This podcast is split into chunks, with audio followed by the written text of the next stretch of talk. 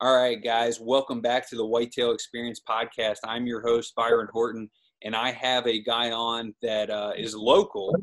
He hunts public land. He killed a stud last year early. And uh, Jake, Jake Bush, welcome to the show, bud. Hey, man, thanks for having me. Absolutely.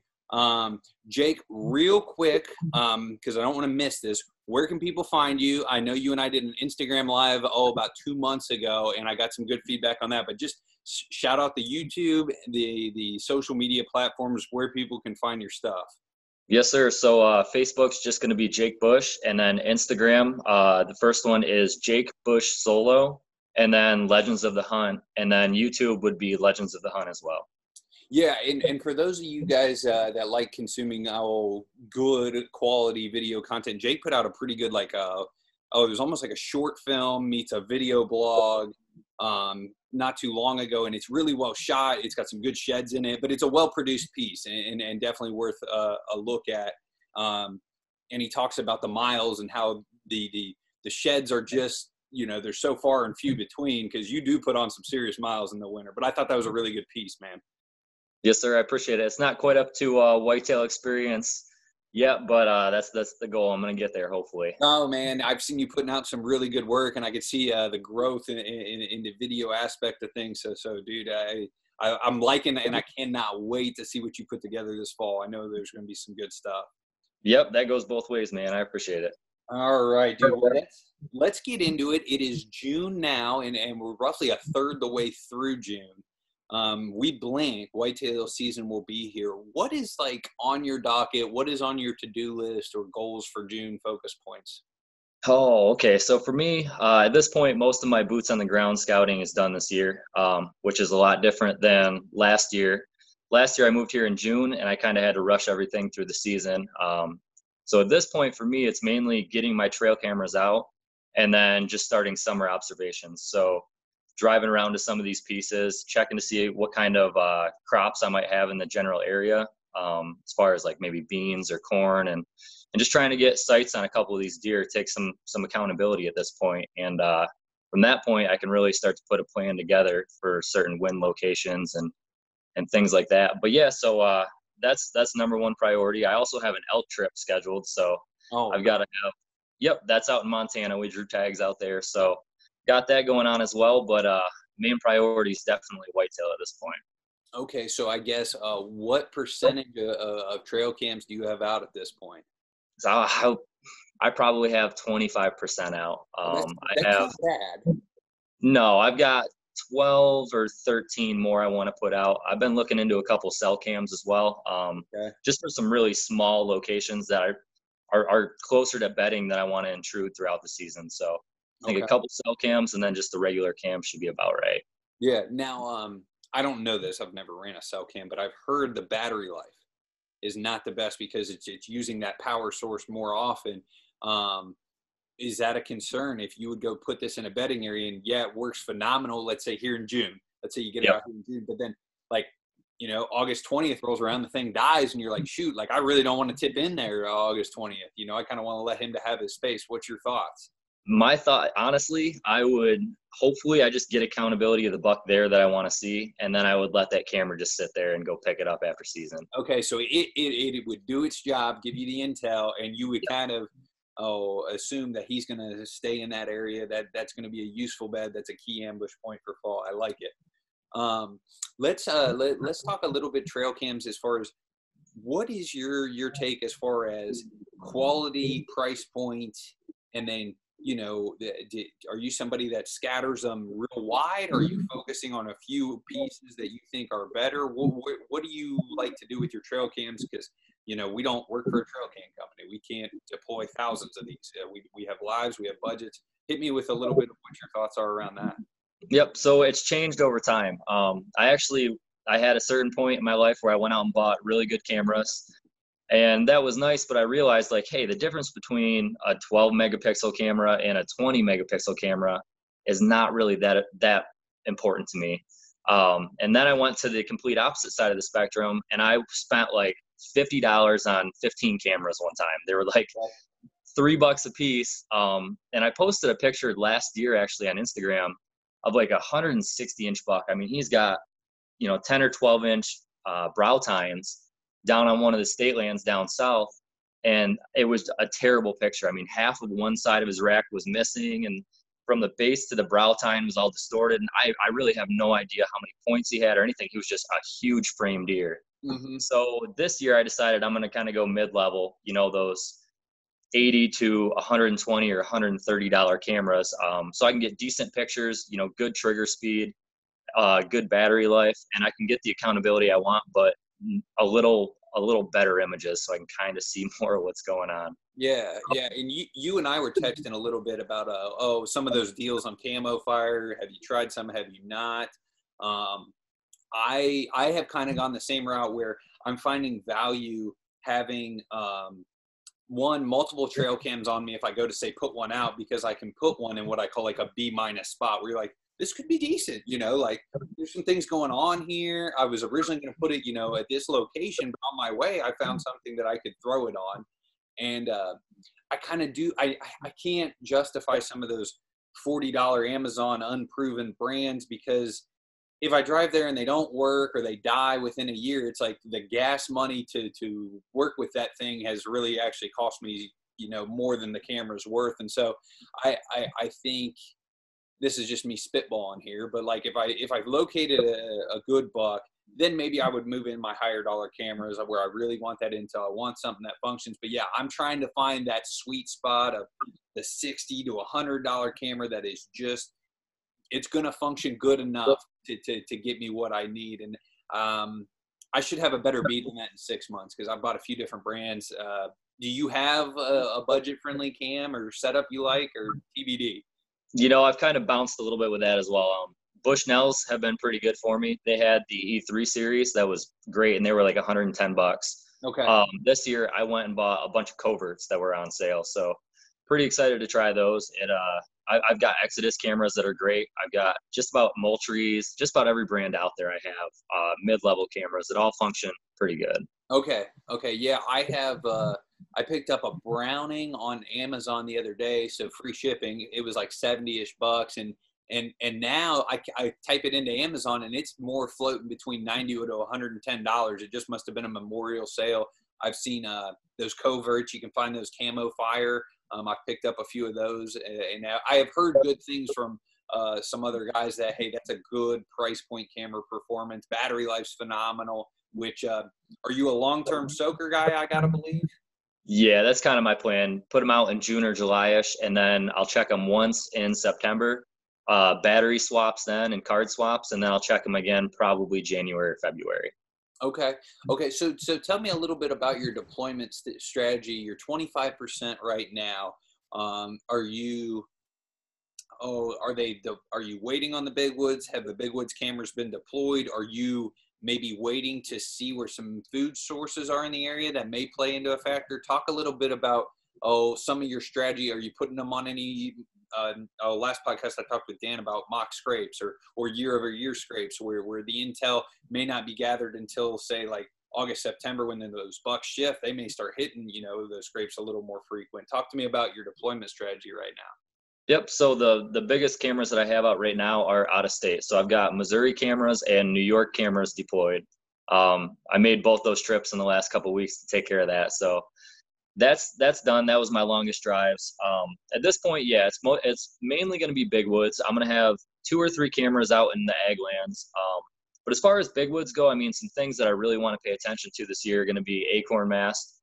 So trying to find white oaks in relation to the destination food source for the night, because I think early season they're going to leave their beds and a lot of times they'll hit like a, a close food source, but I think they'll end up at that main destination which is kind of what I like hunting. Um, but yeah, I mean, I'm I'm gonna start just putting them up. I've got some spots that have community scrapes. Uh, I've only found three community scrapes in Ohio, but each one of them produced uh, probably 20 different bucks on trail camera last year throughout the season. I mean, they were just. I actually had I've I've got two licking branches that I had last year that I put cameras on that I just I really stumbled on through hiking, and uh, in June, I had bucks last year hammering these licking branches mm-hmm. at like four in the afternoon. I mean, 140, 150 inch deer. So I think some of these licking branches way in the in the big woods are really good to get accountability early season as well. Like by, you know, if I check my cameras in September, I should have a really good idea of what's in that area. Um, besides that, I've got some like creek crossings that I'll put them on. I'll put them in any sort of pinch, uh, you know, like a really deep cut that has a bedding clear cut up top that they have to funnel around, almost like a rut location. Yeah. Just, just trying to catch as many deer as I can through a certain area this time of year. Now, um, you said a couple things that I thought were interesting. You, you said only three uh, of those community type scrapes. Um, I, I guess I, I think mine, I'm trying to think here. I know it seems like I am finding these community type scrapes in the big wood. A lot of times they're low. And I have ran a camera, I think it was last year, last summer or the summer before. And I don't, I wasn't really trying to do mock scrapes, but I had a, you know, I had a pin on, and it wasn't even a community scrape, but went in there, touched it up, um, just boots, you know, boots scraped it out and peed in it, and and I called it good. And sure enough, that camera actually had a decent level of inventory for uh, summertime.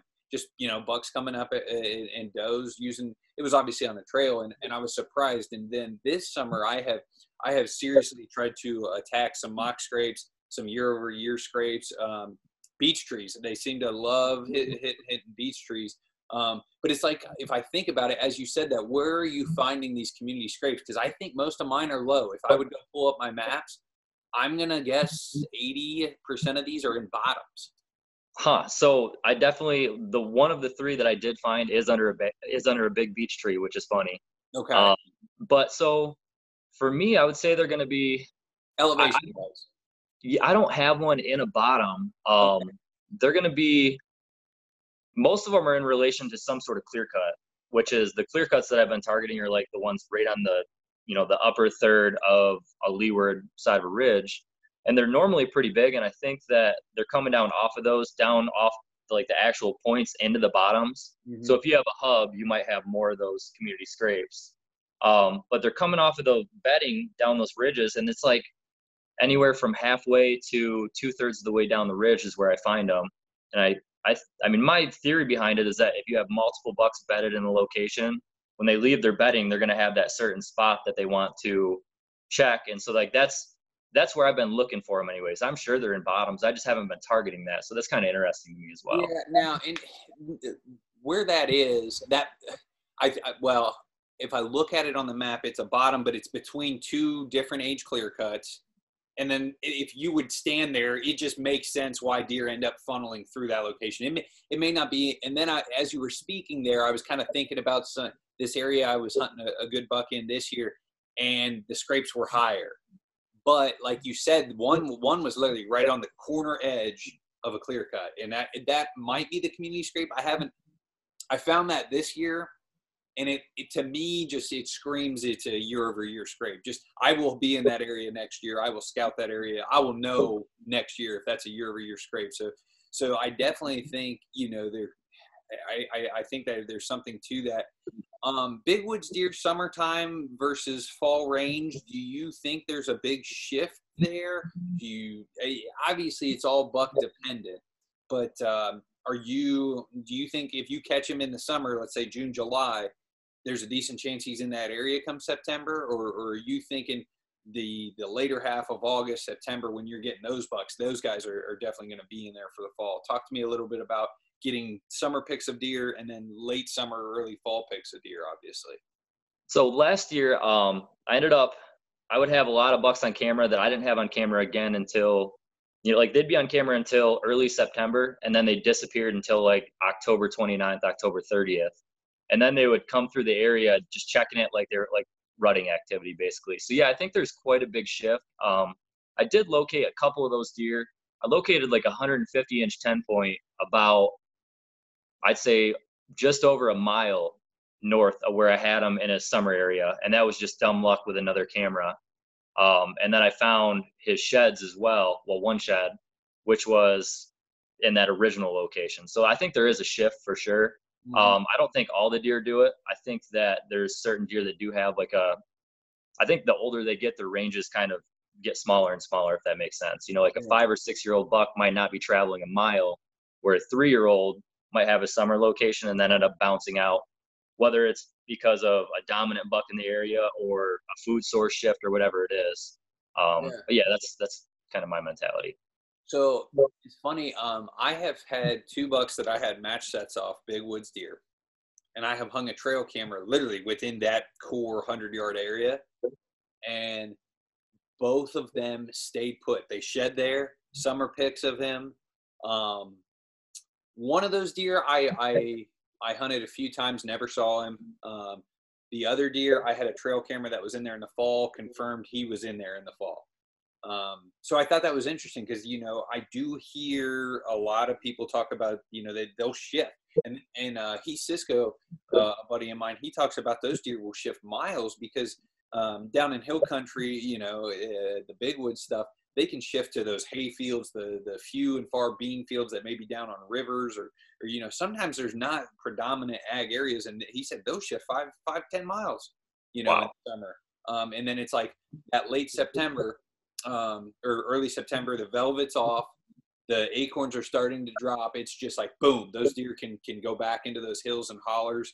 And uh, he really likes hunting areas that have that mix, just because you got the hills and hollers for like protection. Limited hunters can get on them just because it takes a little extra there. And and then they do have the food sources and the migration factor for good food in the summer and good food in the winter. Yep, and that's what I'm targeting. Uh, most of my spots are going to be in relation to some sort of private ag land within okay. within a mile. You know, I'm trying to target the beds that are around that, and that's kind of.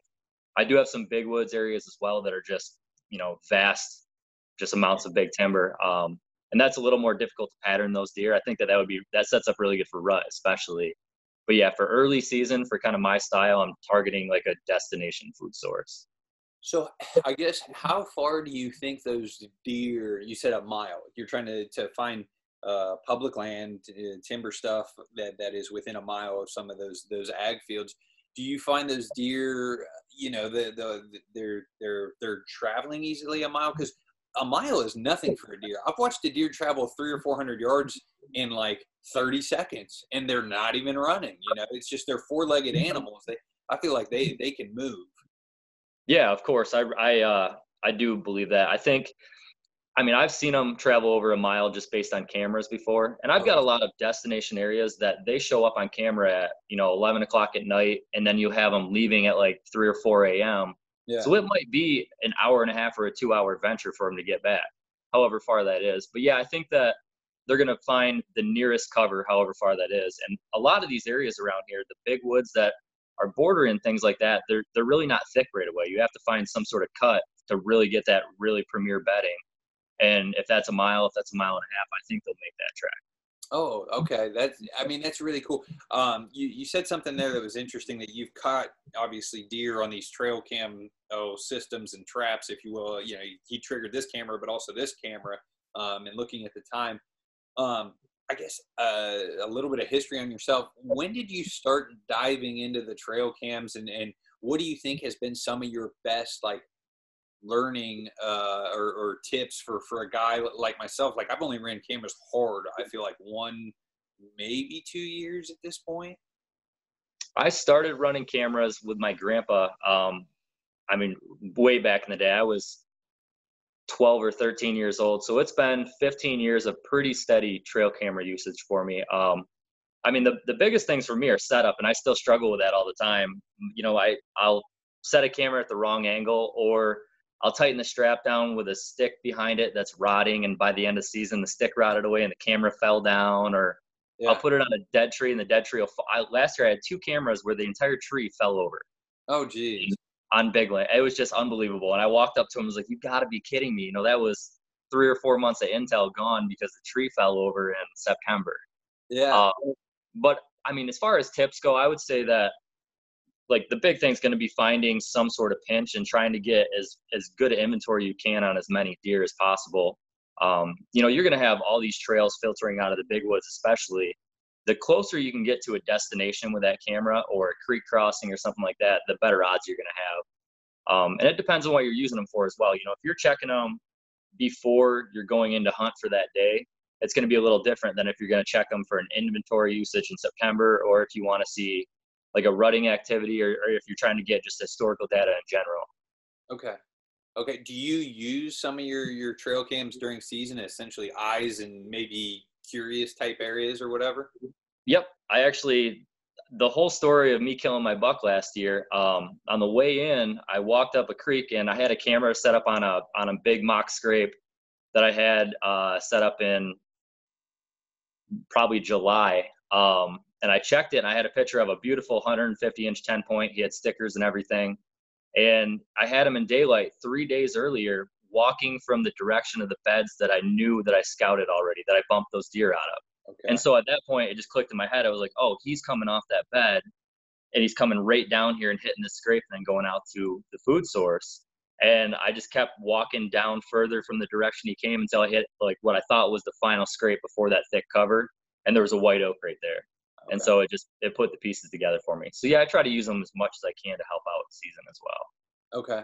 Okay. Let's uh let's talk about other summer um oh scouting type type uh, missions, ideas, what you got going on.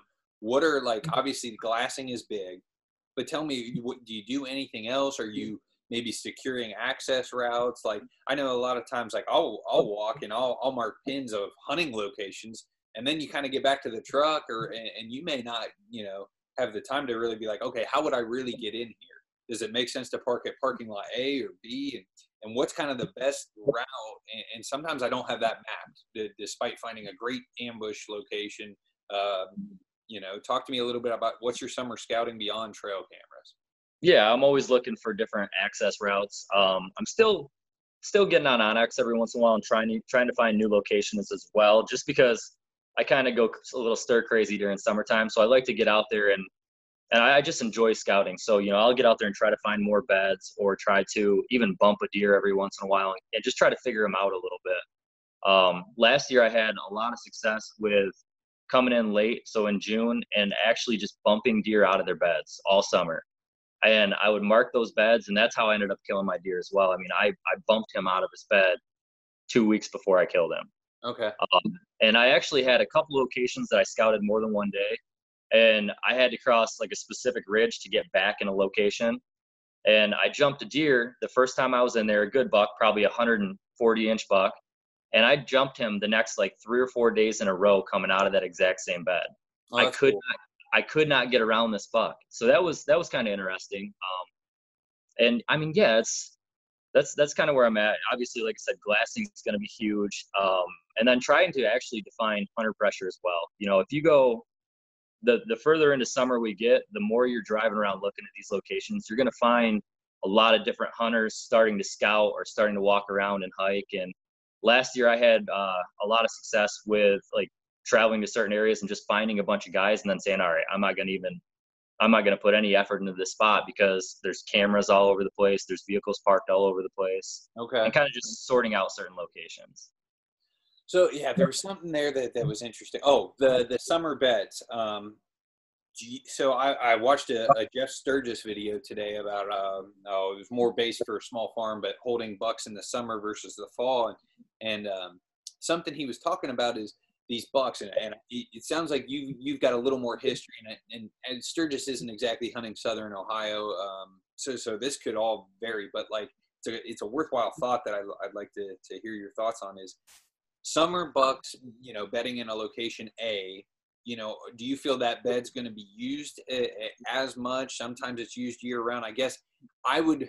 His big thought was, you know, these bucks bed certain locations in the summer where like the canopy's better. There's a little more breeze. It's cooler environment versus uh, you get into the fall and the rut and, and, and, and stuff.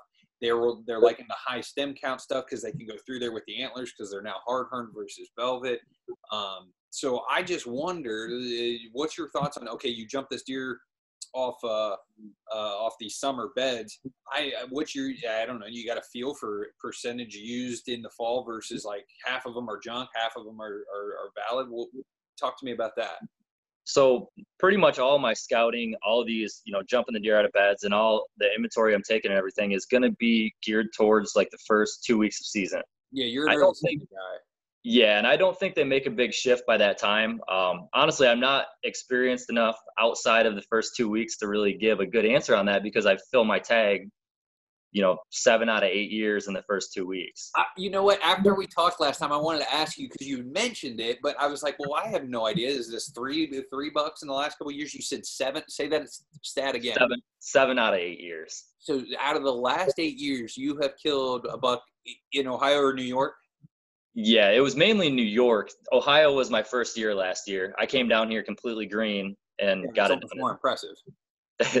it was uh I just worked really hard, man. That's that's pretty much it. But yeah, and, and the year that I skipped, I actually put my uh, girlfriend on a a beautiful 10 point in New York opening day out of a ground blind we made that day based on a trail camera photo.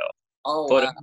He came out at 15 yards. She drew back and she was too nervous, couldn't shoot, drew or, set, or let her bow down. I was like, you know what? That's okay. That's perfect.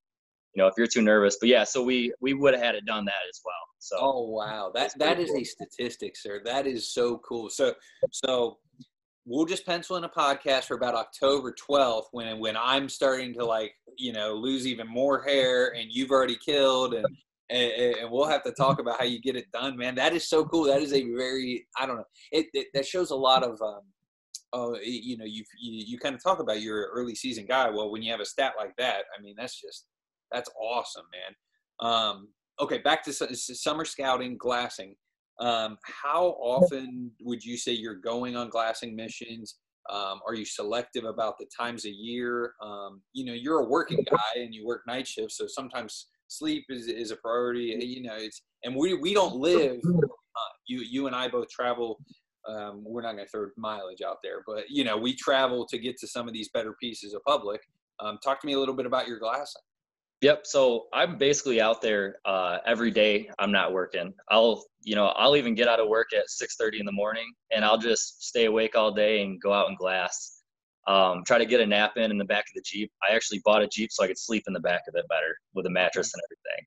Um, I basically revolve everything around deer hunting at this point. But yeah, so I'm pretty much out there every day, and you know, I'm between setting cameras up right now, glassing, uh, the bed bumping that I'll do a little bit later in season still.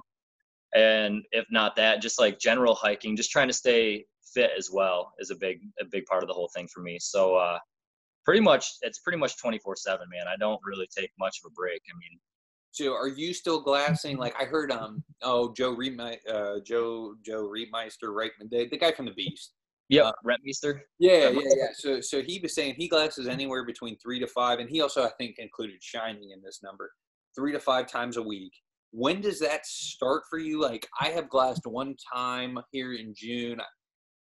I may go tomorrow morning because it is cooler today when we're recording this. You know, like um, I I can't go all the time. Uh, my, my, you know, if I went five nights a week, I'd have divorce papers uh, at my desk. Um, but but I do try and go if I can see better weather conditions, and um, sometimes I'll go in the morning. You know, if I can do glass and cams, that's like two for one. But but but yeah, uh, are you glassing three nights a week now in June when things are just really starting, or does that that really take over later in the year?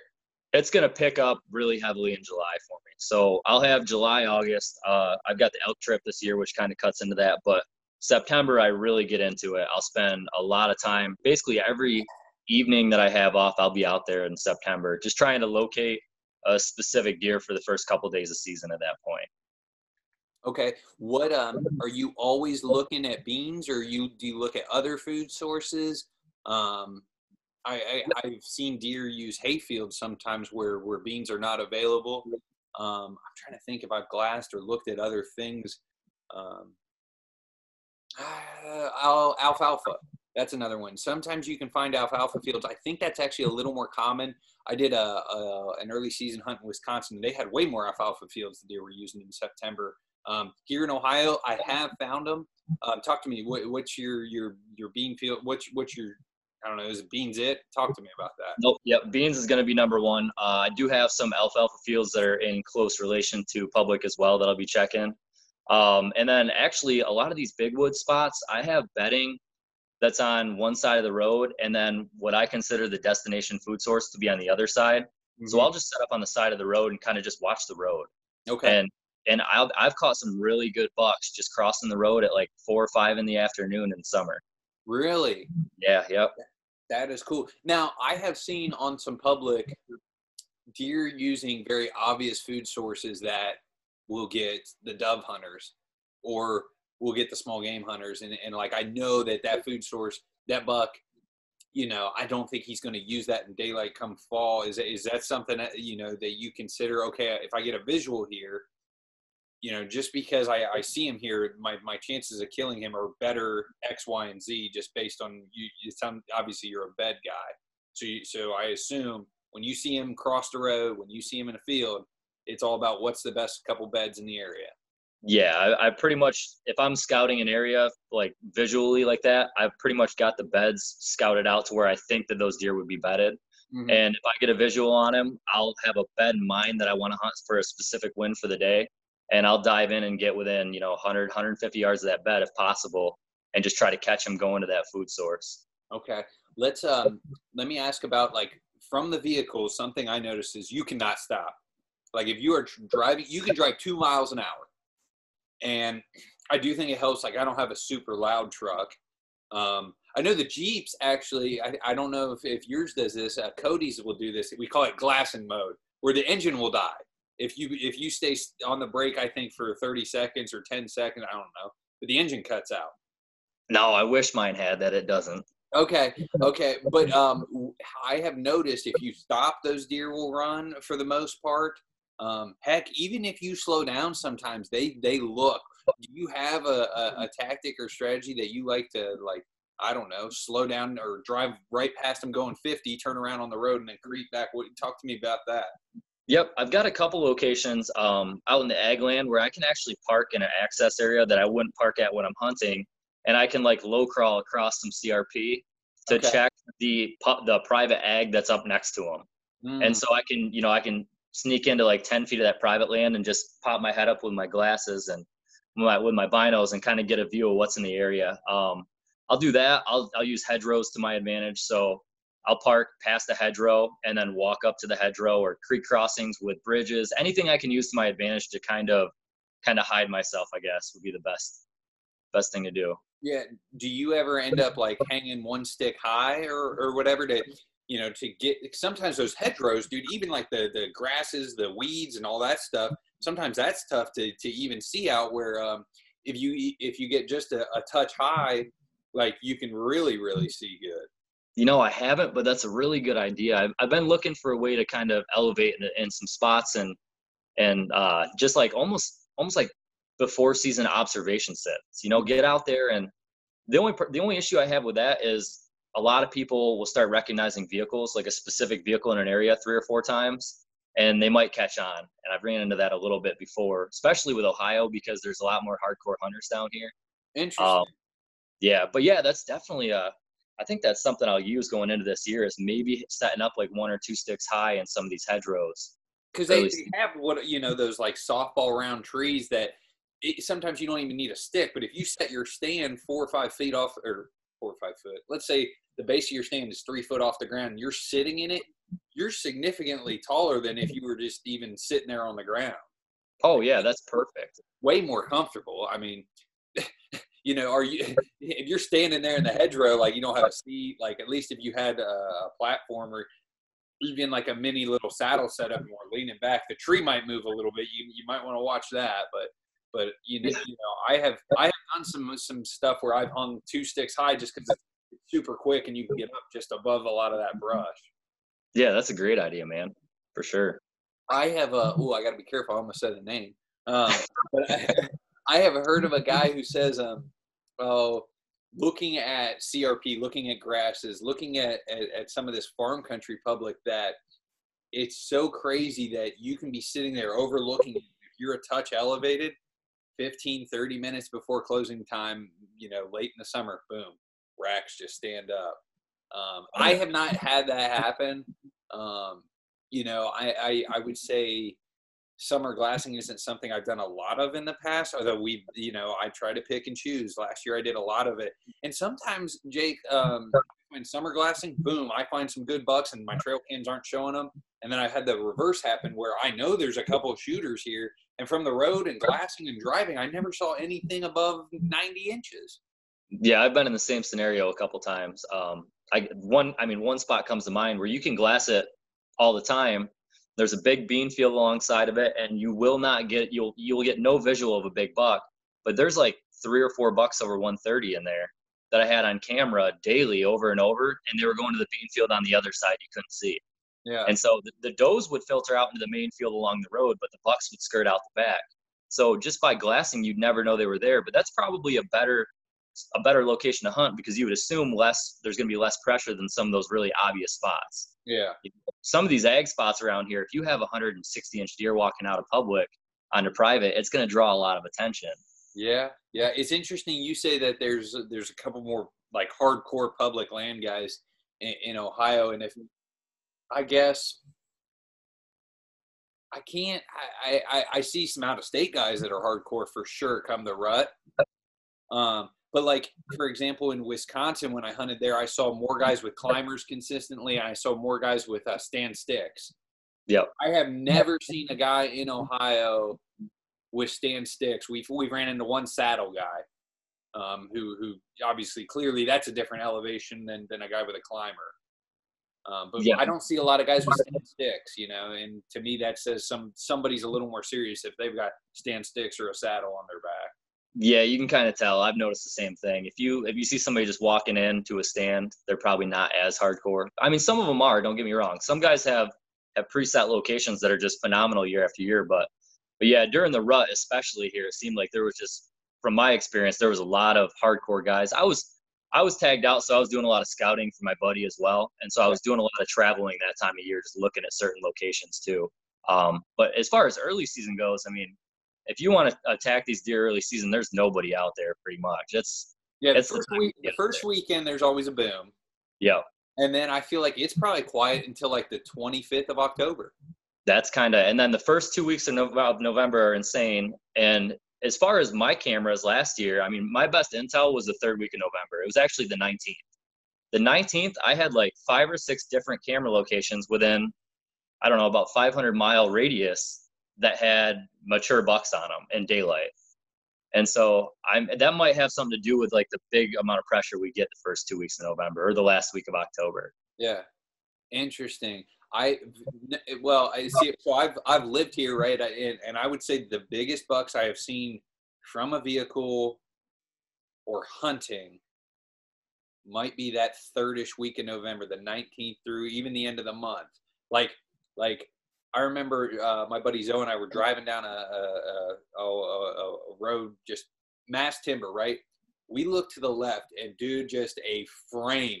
We slam on the brakes. I was on the phone with my sister. I said, "We gotta go."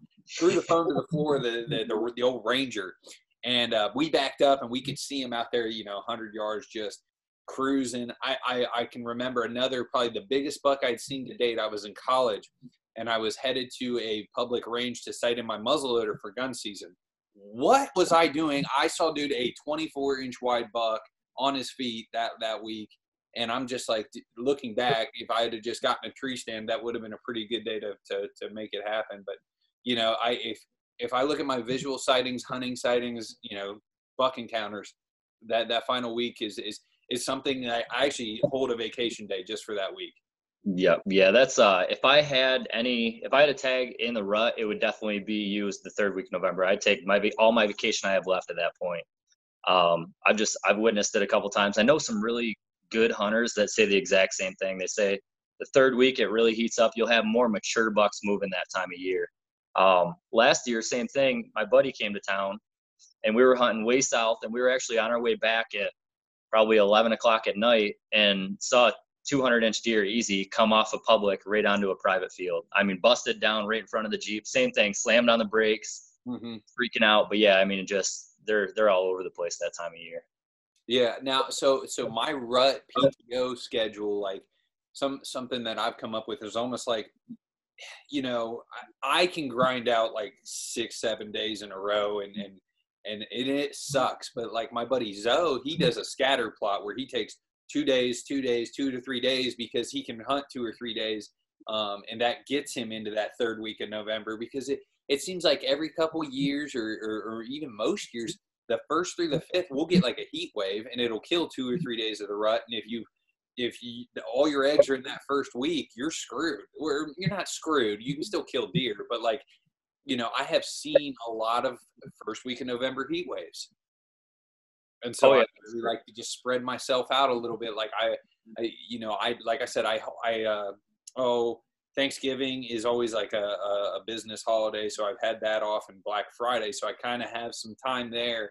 Um, so I will also hold a day though for right around the 20th.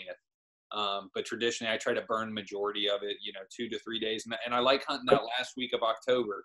Um, I, I, I, like uh, I like burning half days then and hunting evening, evening, evening. Um, it's just it's easy on the body, and, and I feel evening hunts you you almost get a scout in while you're doing it. Um, I feel I can make more educated guesses. You know, keep doing that.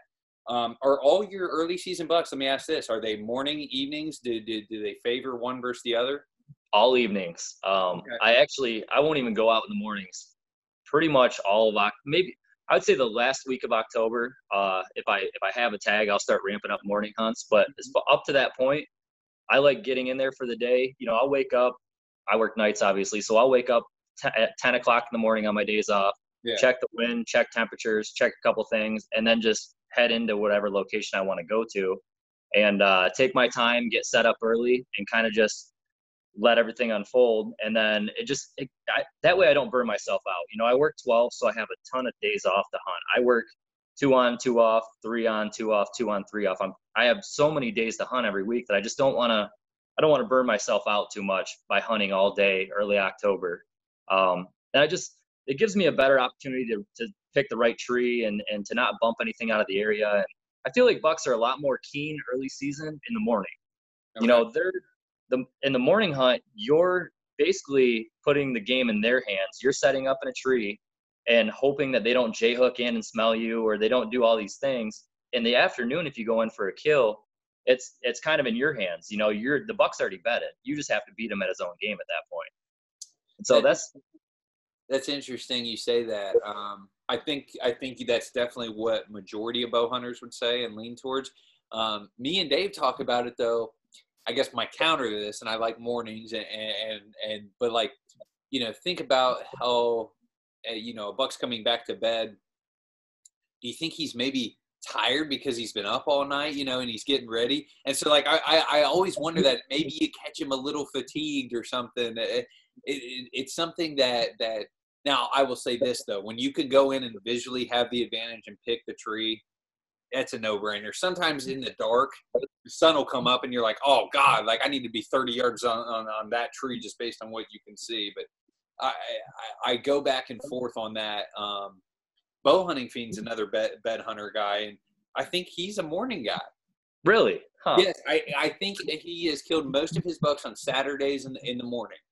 Wow, that's awesome. I heard him talk. Yes, I, I heard him on a podcast talk about, and it's always the first hour. He said generally it's it's not right away, and he said it's not two hours later. It's kind of right around the 45 minute hour mark that he kills them in the morning. Um, and obviously he's in a very difficult state. Like I, I by no means would want to live on the East Coast. No, no chance. Uh, yeah, I actually, I mean, I have two locations scouted this year um, that I already picked out a tree for a morning sit, and I already did like the the beginning of my video kind of. I got up in this buck's bed and I said, "Hey, opening day, if I have a west wind, I'm to sneak in here. He's to come off that food source and around. And it's a location where it's a really steep ridge and he can't J hook in because it's a, it's a big blowdown area. Okay. So he's got to come off that food source up a trail. And if I have a west wind, I'll be, you know, 15 feet high overlooking his bed at 15 yards. So it's going to be close quarters. But if I can, if I can get a west wind, I'm going to go for it. I'm going to try to pull it off opening day. Dude, I I would think that would be the coolest, and I think it can happen. I think you know, yes, these bucks are are, are they, the percentages don't favor morning hunts, but how sweet would it be to shoot a deer as he's putting down his front legs? Oh yeah, and there's there's something about you know putting your scouting together that well where if you can you can determine that the mature buck you're after is bedded there on that day, like in March, and then you can go in and do it. That to me would just be like the ultimate the ultimate game right there. Yeah, yeah. So, so uh, let's get back on trail cams. I got a, a question or two or, or, thoughts. So you said, uh, well, late September, do you, you go and pull 50%, uh, all of them, all the easy ones? I, dude, I have, um, I have to get sidetracked. I've set some cameras up that aren't as deep this year where I've picked a, a terrain feature or, um, maybe I've set up a mock scrape that's not terribly far from the road because, dude, to go get a camera, it, that's some serious time sometimes if you got to invest a, a, solid, say, 30 minute walk and, and climb up, grab it, and get out. Um, I I'll let you know. I'll do some sort of like a video or something like summarizing some of these close to the road trail cams. Dude, last year I ran one on a forest road. Like the the top half of the photo is literally a forest road and I had deer on it every day, like on really? It was it was pretty impressive how many deer would cross that road because you can see the deer trails right coming to the road. It's a natural funnel. There was a terrain feature on the other side of the road that was clearly doing some pinching. Um, sorry, you're getting some awful glare. Um, That'll be fine. Slide over just a touch. But uh, yeah, um, talk, talk to me a little bit about how you're going to pull some. Do you pull all? Do you save some for during season to pull then talk to me about your recovery phase late in the year and, and when you do it. Yep so in september i want to have inventory on all those areas. Um, so i'll go in i've got my elk hunt this year like i said. So the first two weeks of september are going to be gone. So that means i'm going to have a, i'm going to have a week to get in there and try to check all these cameras. And i really don't mind bumping deer too much. I you know a lot of these game lands around here have hiking trails and they get they get used a lot by just recreation in general. So i don't i, I think these deer get bumped around more than we think they do. Okay. Uh, so yeah my plan is to get in there pull all the cards exchange batteries out. The only two that i don't want to check are those ag pieces like i was telling you because the only spot for a trail camera there is i mean 20 feet from the beds. It's it's a creek crossing that's right there in a big oxbow so it's going to be uh it's going to be an interesting week for sure. I'm going to kind of be jamming it in there, and that's I mean that's a ton of driving. Some of these camera locations are going to be over two miles from the road. Yeah. So it's going to be some really long days leading into season, but I, I really need that inventory to figure out what deer I'm going to target in general. I don't want to just I don't want to just jump in an area without having a target in mind. I want to have a specific deer or a couple of deer that I want to target coming to some sort of food source at that point. Yeah. Now, now this year, obviously, you may not get to as. Will you get to all of them, or, or in a perfect year, do you get to 80, 90 percent, and maybe leave ten percent to keep working for you? I, I guess I'll, I'll check them all in September and, and exchange. Yep, exchange cards and batteries. It's uh, it's normally a rough month. It's going to be, like I said, a really rough week doing it this year. But yeah. I really like to have that intel, and I like to know that my cameras are going to be functioning throughout the rut as well for uh, for late season inventory and okay yeah. um have i guess i have thought about this but i have also thought this could be a huge headache and frustration going to pull cameras at night with a headlamp and a gps because sometimes that pin is off by 20 yards and in the dark with foliage on like i would think just like picking a tree stand location sometimes you pick the wrong tree because you know your notes say the X, Y, and Z, and there's two trees that fit that description.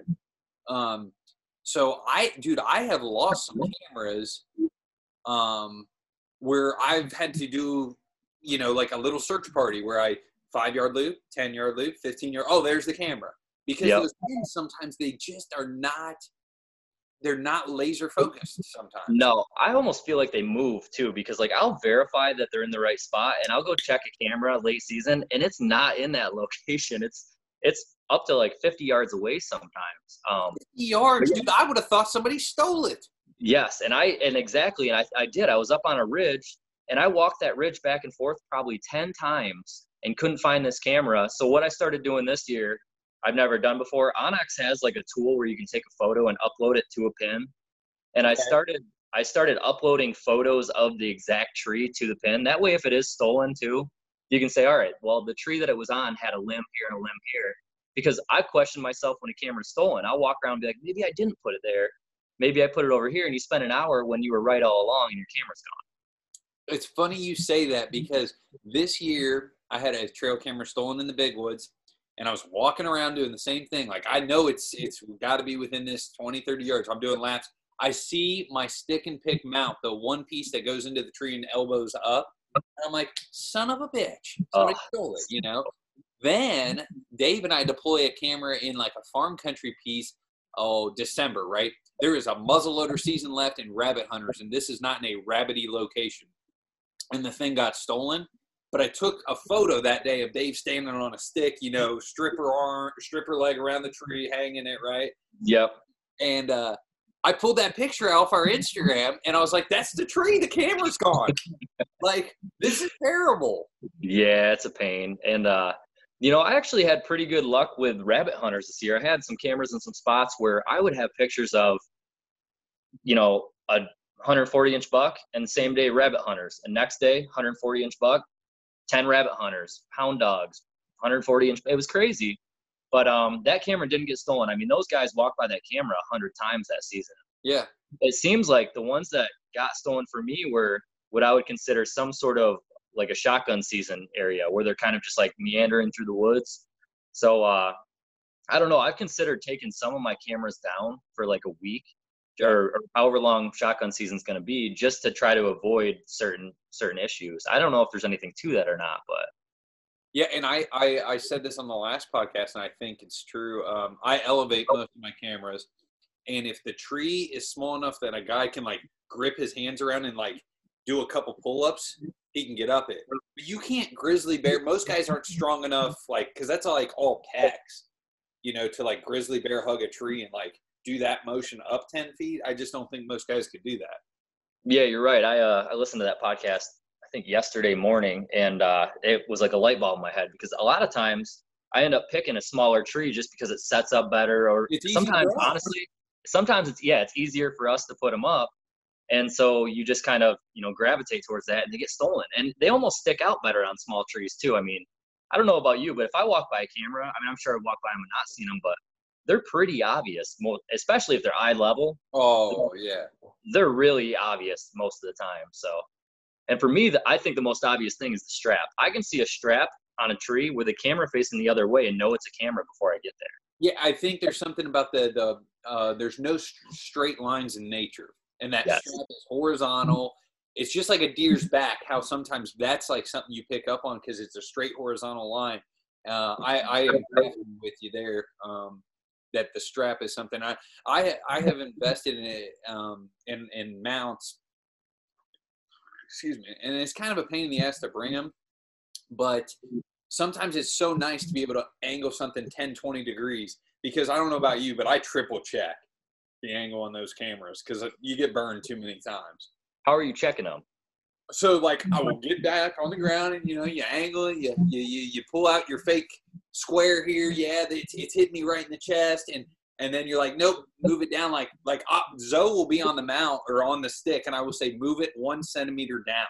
Yeah. You know, move it, move it one centimeter to the right. No, you went too far. Bring it back because it's just like we have overshot trails. We have oh, you know, it's just when you elevate cameras, a stick dies, the tree falls over.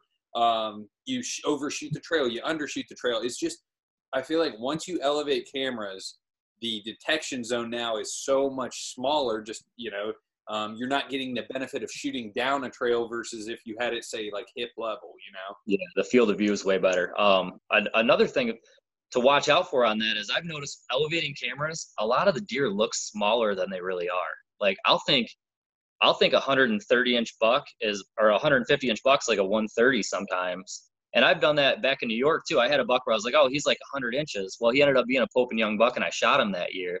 But I had pictures of him all summer from a camera 12 feet high, and I he did not look that big. You know, his tines looked like they were five inches long, where they were like nine inch tines. So the fact that your field of view is so big makes those deer look smaller. Oh, that is so cool. Now, I guess would you say the best thing you could do is look at look at all the deer on that camera because like a 90 incher, you know, two and a half year old, you're gonna be like, okay, and then a little bigger bodied guy. For me, I'm I'm I'm generally looking for that 130 ish three and a half year old. Yeah. And so I would think unless I get multiple deer on that elevated camera, I'm not going to have it like one solid picture is probably not to, I'm not to be able to score them that well now that you tell me that. And that's, that's actually, that's a solid tip, dude. That is really good in, information, you know? Yep. Another one too is uh, what I started doing when I elevate cameras, especially is put your cell phone on selfie mode and stick it up on the camera flush. Oh, oh my gosh, dude. Oh my gosh. This is, this is, dude, this is why. Oh my gosh podcast is over, folks. Thanks for coming. this is your pro tip of the day. Jake will be signing autographs here this afternoon. Dude, this is awesome. Continue with this. Explain yep, so, thing, but I got you. Yep. So when I'm by myself, I'll just put it flush on there and actually snap a photo and then get down and look at it. And that just that makes the world of difference for me. Because both your cell phone has kind of that wider angle fisheye type selfie mode, you know. Yep. And the camera has that same kind of a lensish, you know, type situation.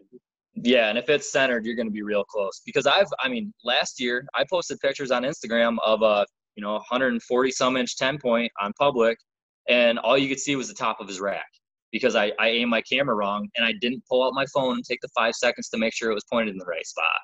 Nice. And uh, so yeah, that's definitely going to be going to be something that I'm doing on all my elevated cameras this year is actually checking them with my phone. Oh, dude, dude, that's Eh, this podcast is made. This, that that helps me. This is why I started doing podcasts. Is is because you know I can ask guys that are are doing this at a slightly, you know, yourself, some of the addiction guys, you guys have done stuff at a higher level. So the the selfie tip of the day, if you will, that's that's huge, man. That that saves a, a headache because it is tough hanging cameras by yourself. When you have a buddy with you that can like climb the stick and be operating the camera and you can tell him, that's huge, man.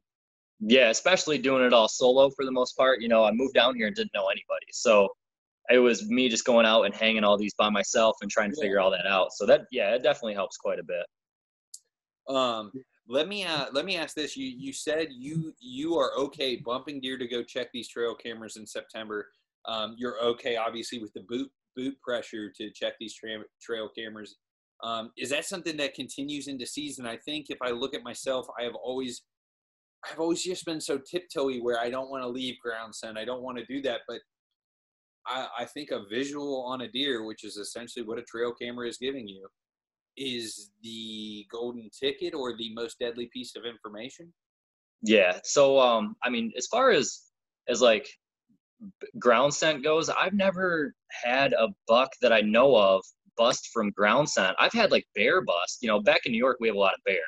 So I've had like big old mature nanny does come out and they'll they'll smell my ground scent, but I've never actually had a mature buck bust me like that. Last year, if you watch my video, no, it's blurry, but that deer walked right down the trail that I walked in on for 80 yards. I mean, he was eating acorns on my boot tracks walking in, and he had no care in the world to that ground scent whatsoever.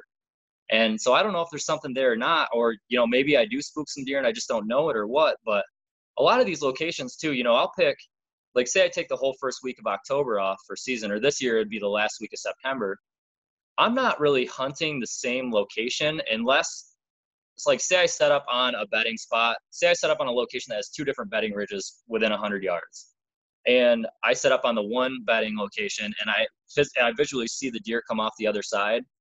Then maybe I would hunt that spot the next day on the same wind. But normally I'm going to be like 100 miles away the next day. You know, I've got all these different pins set up, and I'm just bouncing to these locations with the deer of my caliber that I want to kill, just trying to to get one of them on the ground. Now, if I had if I had a specific spot, I think I'd care a lot more about that. Like if I had, you know, one public piece or a piece of private, I don't, I wouldn't be so freelancing with it. But for my style, I mean, I can just, I, it doesn't matter to me. If I bump a deer, if I'm, you know, overly aggressive or I leave scent and it scares them or anything like that, I'll just go to another spot tomorrow. Okay. Okay. So would you say, uh, I guess, looking at your hunting style, you you are very much a Dan Infalt like you have all these buck beds, you're hunting them regardless of piece, um, versus oh, I, am trying to think if there's a guy out there that um, uh, Josh Profit is like this, you know, where he sticks to to a core piece and and and he kind of learns it and and kind of just chases these deer down. Um, yeah, yeah, I'm definitely more uh more of like a freelance. I'm I, I put in so much work all off season. I think all these guys do. You know, any of the there's so many people out there that are working really hard at this and are so good at it. But I, my mentality is if I can find, like, let's say six or seven bucks that are above a 140 or above a 150, mm-hmm. if I can have that inventory going into season based on all the work I put in all year, I have so much opportunity to just bounce to try to get one of these deer. And I'm constantly having first time sits.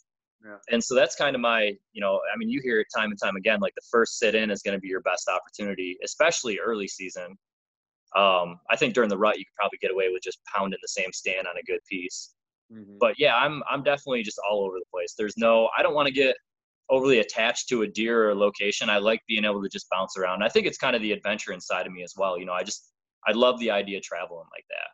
Interesting, because like I'm I'm I'm narrowing my focus now to a couple pieces that seem to have more what I call 130 plus caliber deer, and, and I think that's the route I'm going to continue on. But well, there may be a 2021 project that I might want to do something totally different. But but yeah, I think um, when you started saying that, they that you know I, I immediately went to Dan Infalt hunts the best buck bed he has, and, and what Dave and I talked about this. It's a it's a you know it's a nine out of ten or a ten out of ten buck bed because I find a lot of buck beds and I'm like this might be because you know I just don't have the years experience to to you know sit here and say this this is 100 percent come October there's going to be a guy in here. You know I just you know I walk by what I a lot of call like, like I call a six out of ten buck bed where I'm like yeah. I think this could be um, and and you know I don't I don't throw I don't throw a sit at that. Now some of my nine out of 10, 10 out of tens I definitely do. Um, I think the buck I killed in in 2018, I think I knew where he was bedded. Um, but that was actually a trail camera deer. I guess you know what? One of my questions here on my notes was how many of these bucks have you killed that you got summer trail cam pictures of in the in like you said your streak here of the last couple years? Well, last year I didn't have a picture of that buck, but I'm I'm pretty sure I did. But the one camera in the area was stolen, and the other one I told you all the pictures of other deer besides one were wiped off that camera. And I had lots of pictures of does. I had a new rub like in frame of that camera. Yeah. So I should have had a buck on camera. So I'm pretty sure it got wiped. Maybe not. Maybe maybe it didn't. But um so that one doesn't count. Uh the year before that was the year that I didn't kill early season. And then every previous year, I've had, I'd say it's probably 50% that I have a picture of that buck early season, but it's always, I always know that there's a, that buck there. Whether I yeah. saw him in New York, you can spotlight. So in New York, my biggest intel was always spotlighting at night looking for deer.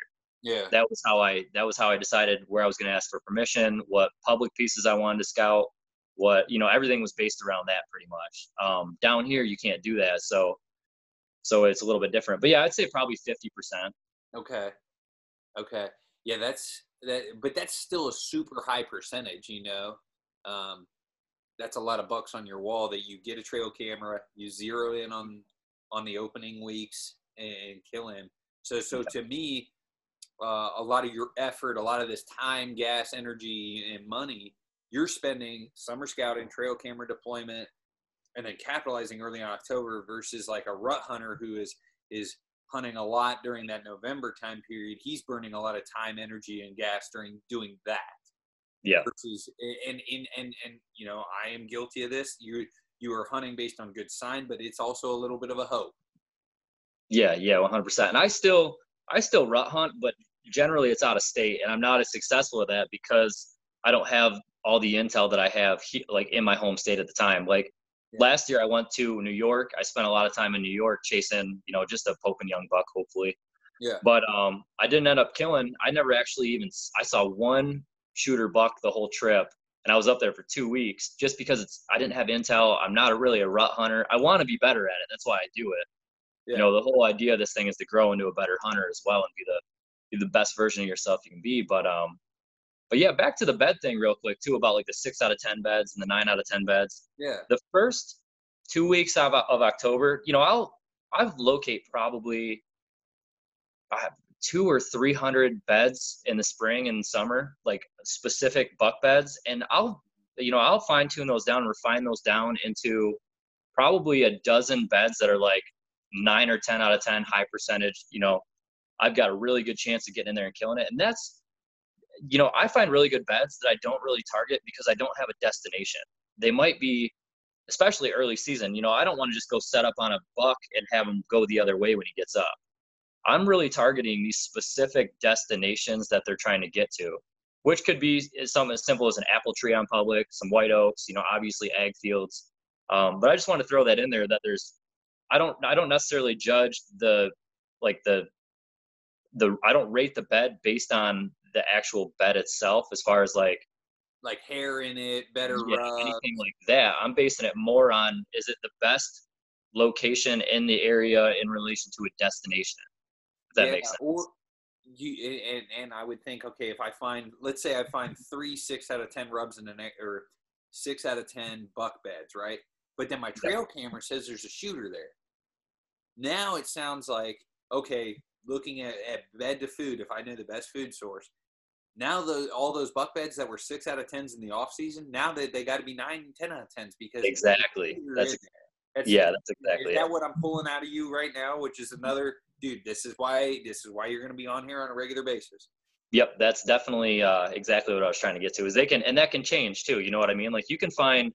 I've got beds that, and if you have a really good white oak year, that bed's going to be a nine out of ten. If you have a terrible acorn crop, it's going to be a four out of ten or a three out of ten. Or if the cornfield's a hayfield that year, or the bean field is dried up or already cut, you're gonna that doesn't. I'm not even going to go to that spot now. So it's all it's all just like a general relation thing more than anything. Very cool, dude. That's that was that was. I'm glad you brought that up, and I'm glad we had that that five minute oh, conversation piece because I think uh, I think a lot of guys like myself who who I'm not a buck bed hunter. Uh, I'm trying to to get better at that. I think I do a decent job at a few things, and, and I wouldn't say buck beds are, are, are my go to. But hearing you say that makes me think about okay, when I do see these six out of ten buck beds, mark them down, note them in my onX because in a year that that that a shooter shows up in that area, I need to be hunting those buck beds. Exactly. Yeah, and it's you know it's I heard Dan say this one time, and I'm a I'm a big follower of Dan or or the DeQuistos are are obviously huge influences for me, or like the Andy Mays and guys like that. And I think one thing that's really important too is you're gonna have. It's the best way to put this. You're gonna have uh, like I'm trying to trying to really think of how to put it. I guess. Um,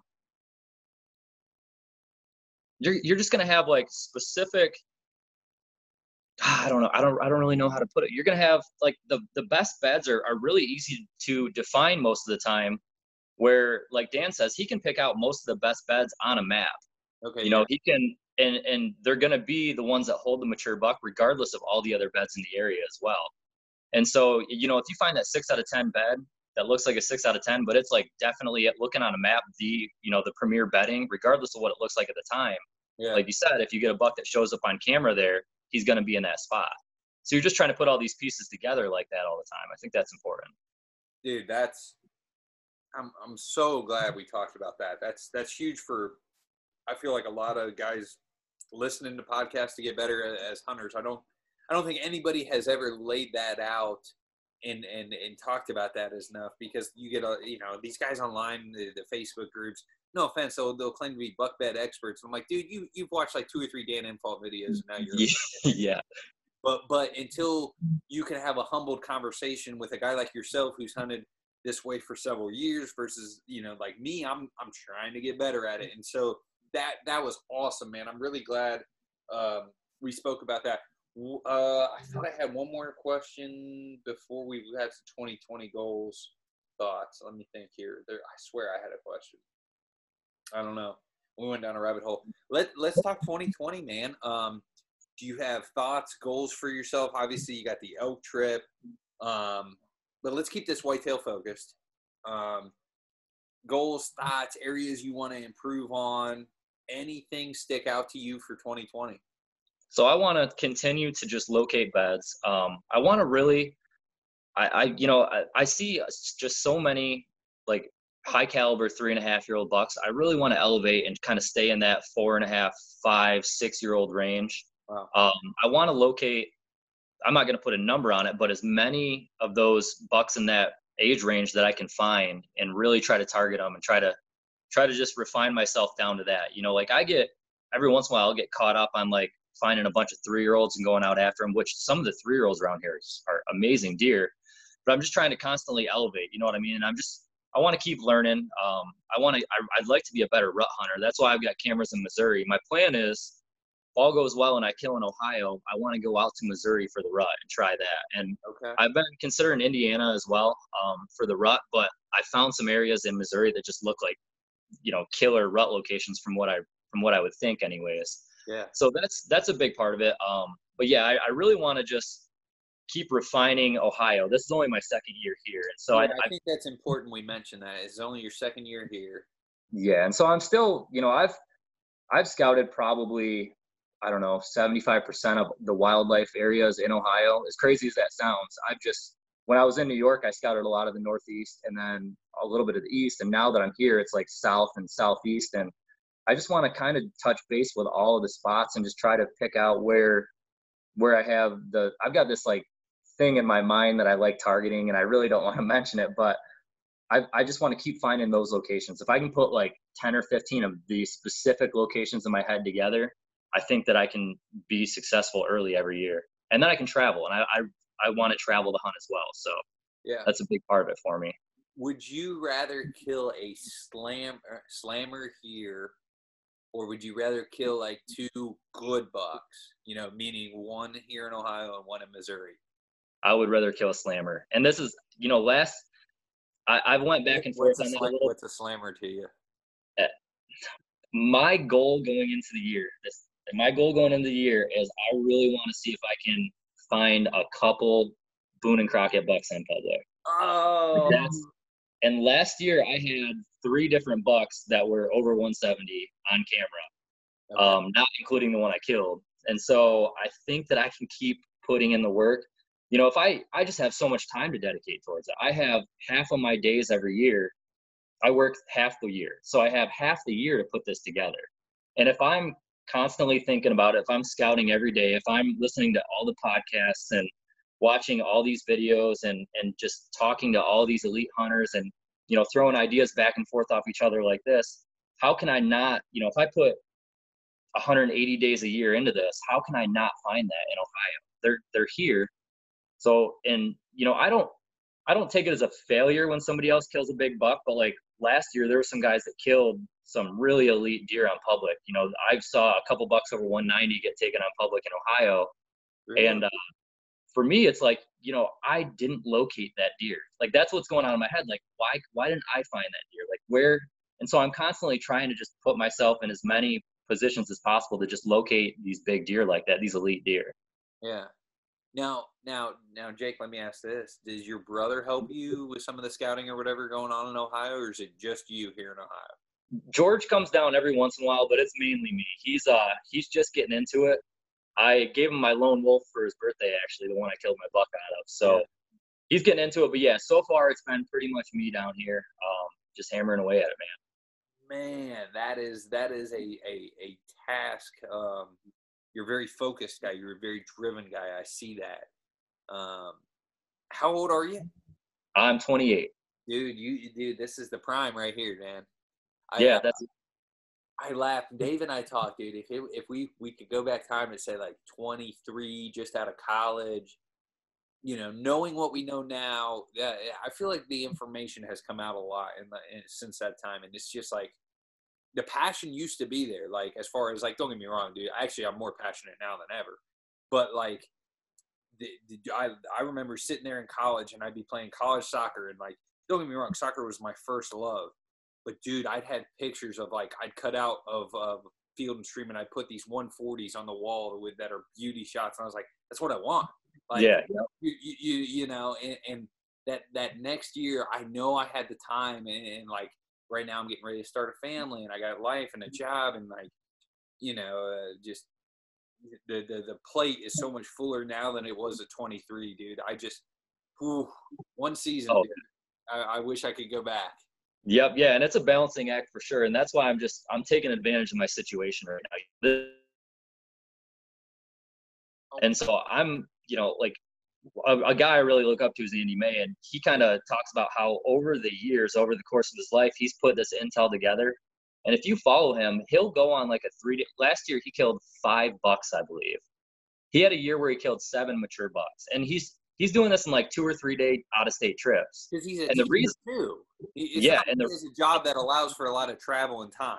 Exactly. And the reason he's doing that, if you listen to like some of his podcasts he started doing is he has this intel on like specific deer at specific locations at a certain time of year. Like he'll track a two year old buck to a three or a four year old at the same spot in Kentucky for you know on between October 24th and 26th. And I want to get to that point where I have all this intel build up, so when I'm the older I get and the less time I have available, I just have these locations keyed in already. And I can take, you know, I can go down to Ohio in an area I know is good and kill a buck the first week, or I can go to Indiana, or I can go, you know, Iowa or whatever it's going to be. That's kind of my long term goal is to just, you know, I'm always going to be extremely passionate about it, but just to build up as much intel as possible. Yeah, yeah.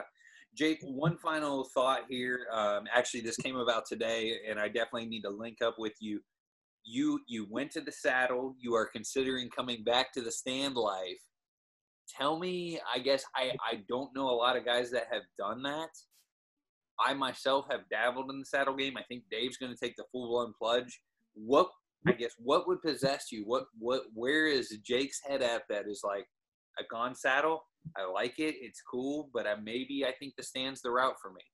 So there's a couple factors in that. Um you know, with my lone wolf, I was just so refined. Um, you know, I, I stealth stripped the entire thing. I had a bow holder mounted to it, a homemade bow holder, bow holder that I made mounted to it on the front that I knew exactly where it was. I had, I could go up the tree in one trip a lot easier because I made, I actually got these stick talons that uh, yep.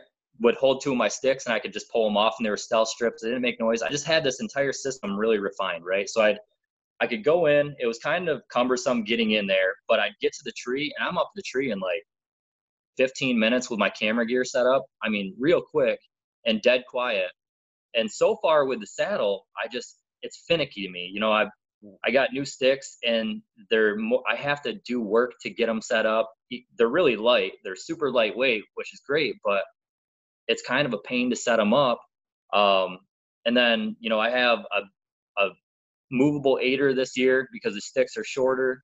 The problem with the movable aider is I kind of swing back and forth and I just can't get set up right.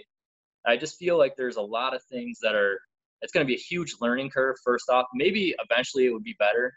But at this point right now it's just it's noisier. You know, I have to have all my gear in a bag with clips and stuff like that and all the buckles make noise and there's just a lot that goes into it. I feel like I can be more refined and deadlier with a tree stand and uh, maybe that's a comfort thing and i'm not willing to take the full leap yet i'm not quite sure but i just i don't want to blow the chance on a mature deer because i have finicky equipment that i'm not completely confident with okay you know if your confidence is in a stand hunt the stand. If it's in a climber hunt the climber. If it's on the ground hunt on the ground.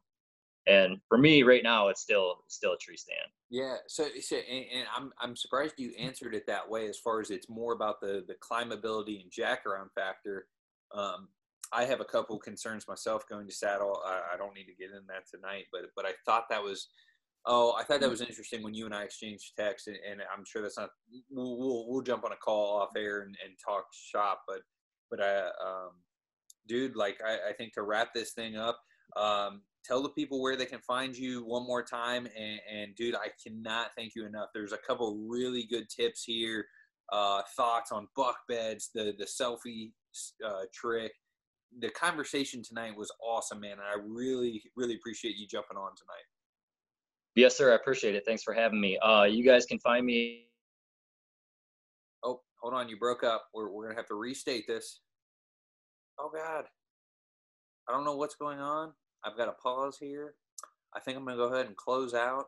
Um, Jake is, is, is, a, is a guy I plan to have on again. Be sure to check out um, oh his YouTube that he stated earlier, and then uh, Jake Bush solo on Instagram. Thanks, guys. Team Harder and Bucks. We're out.